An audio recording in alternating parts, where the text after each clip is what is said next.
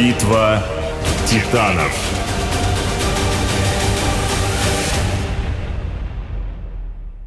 Крупнейший американский автоконцерн General Motors несколько раз был на грани банкротства и каждый раз как балласт сбрасывал одну автомарку. В 2010-м дела обстояли хуже некуда, и кроме брутального Хаммера в утиль списали и дерзкий Pontiac. Сегодняшняя история о нем, об автомобиле кинозвезде, который не выдержал конкуренции именно потому, что он просто красавчик. Все началось летом 1899 года, когда двое друзей, Альберт Норт и Гарри Хэмилтон, основали ферму по производству экипажей, да-да, тех самых, которые впрягали лошадей, и назвали ее Pontiac Spring and Wagon Vox. В то же время начинает активно развиваться автомобильное производство. И параллельно, чтобы не отставать от последних трендов транспортного рынка, компания занимается разработкой своего авто. Они делают это в партнерстве с другими компаниями и брендами, то сливаясь, то поглощая, то выкупая чужую марку. Но, наконец, спустя 20 с лишним лет, компания обрела имя, которое ее прославило – Pontiac Motor Division – и выпустила свое первое авто – Pontiac 627 в кузове Ландо. 6 – это число цилиндров, а 27 – правильно, год выпуска – Мощность его составляла целых 40 лошадиных сил, колеса были деревянными, а спидометр был размечен до 50 миль в час. Продажи его за два года составили больше 400 тысяч экземпляров, а в 29-м авто сменила следующая модель – Big Six. Он выпускался в кузовах кабриолет, фаэтон и родстер, но позже, в разгар Великой депрессии, остался только в виде кабриолета. Тогда же, кстати, в 1933-м компанию возглавил Гарри Клингер. Именно его имя в дальнейшем будет фигурировать везде, как имя человека, который привел Pontiac к вершине его славы, но при этом включил в состав холдинга General Motors. Тем временем череда успешных запусков продолжалась. В 1935-м с конвейера сошел Pontiac Standard в дизайне Silver Streak – серебряная вспышка – Блестящий, с белоснежными колесами, с решеткой радиатора в форме водопада, он выпускался в виде седанов и двухдверного купе. Второй вариант выглядел невероятно прогрессивно. Шика добавляла заднее крепление для чемодана багажника. Стоило это роскошь около 800 долларов. В 1953 году именно Pontiac запускает в производство хардтопы. Это такой тип кузова, у которого отсутствуют центральные стойки крыши, которые располагаются между передними и задними дверями. Задних дверей у такой машины нет, потому что второй ряд либо вовсе не предназначен для пассажиров, либо доступен через откидывающееся переднее сиденье. Таким образом, обзор получается панорамным, а авто просторным и по-настоящему североамериканским. Кстати, это типичная черта всех пантиаков. Ни у одной марки не было в линейке столько спортивных купе и хардтопов, сколько у них. Ни семейных хэтчбэгов, ни внедорожников, ни тем более пикапов или малолитражек за всю историю бренда произведено не было. Настоящая американская машина должна быть длинной и двухместной. Никакой экономичности и компактности, только свободный дух и любовь к широким пространствам.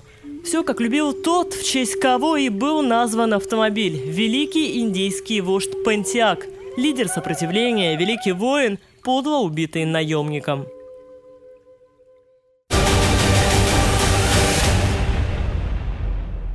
Впрочем, есть подозрение, что именно эта нерациональность и не позволила бренду выжить в сложные времена экономических спадов. Аналитики рекомендуют не класть все яйца в одну корзину, а учитывать интересы разной аудитории – и семейного сегмента, и мелких бизнесменов, но обо всем по порядку.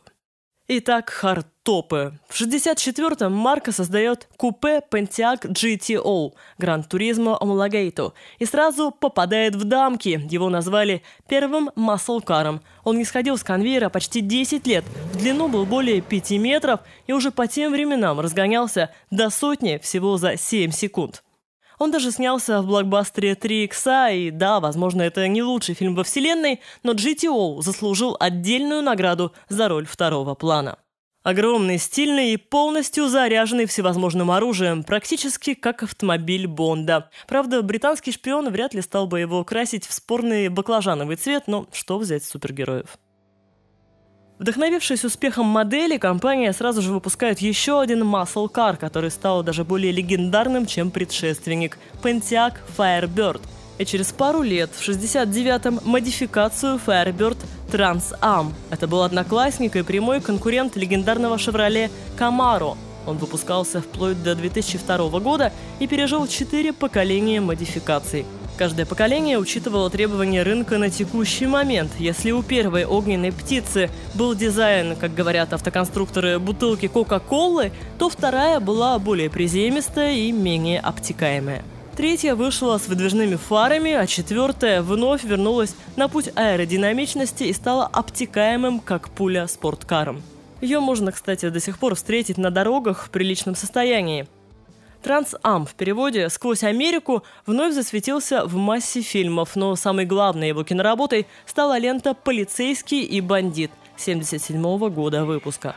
Кстати, фильм вышел в один год со «Звездными войнами» Джорджа Лукаса и занял почетное второе место по кассовым сборам.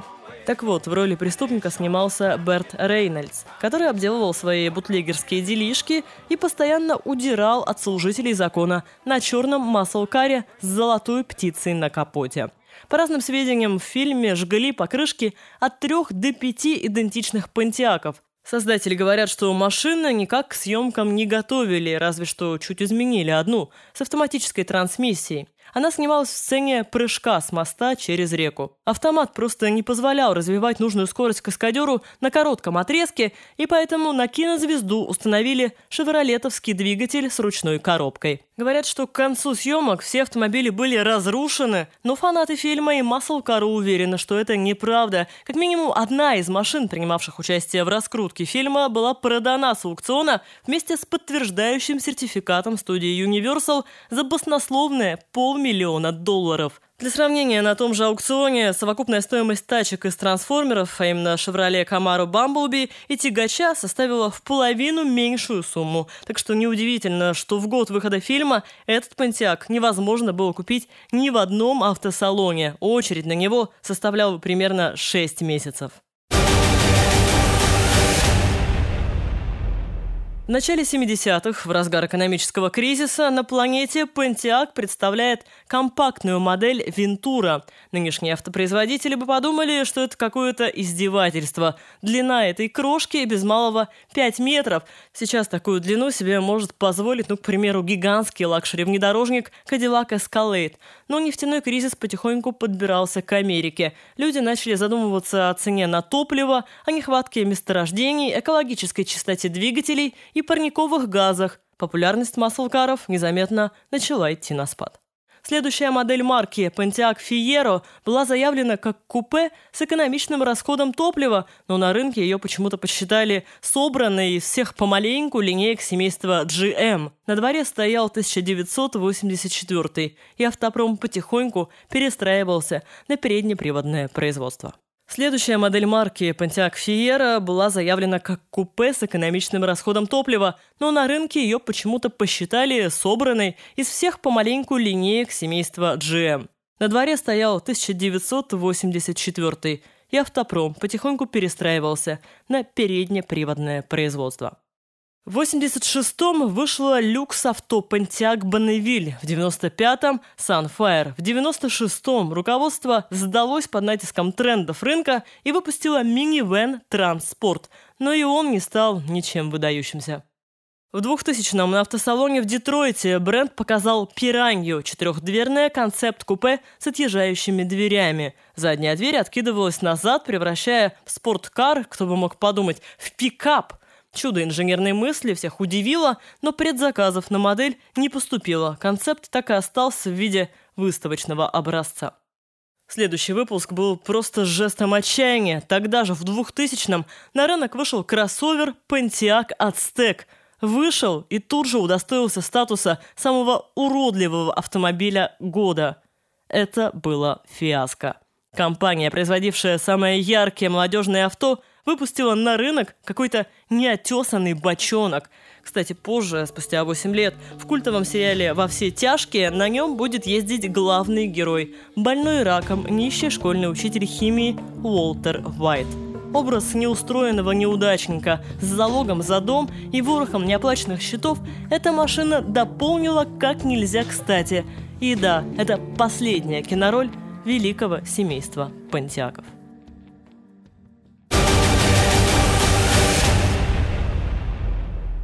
Объемы производства падали. В 2007 было выпущено всего лишь 340 тысяч машин, а ударивший по всем экономикам мира кризис 2008 окончательно подкосил бренд.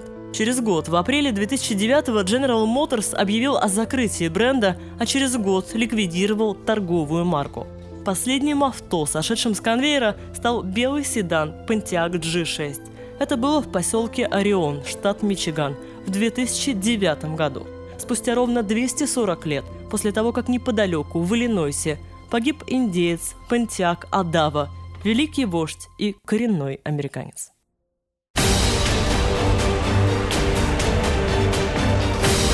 Битва титанов.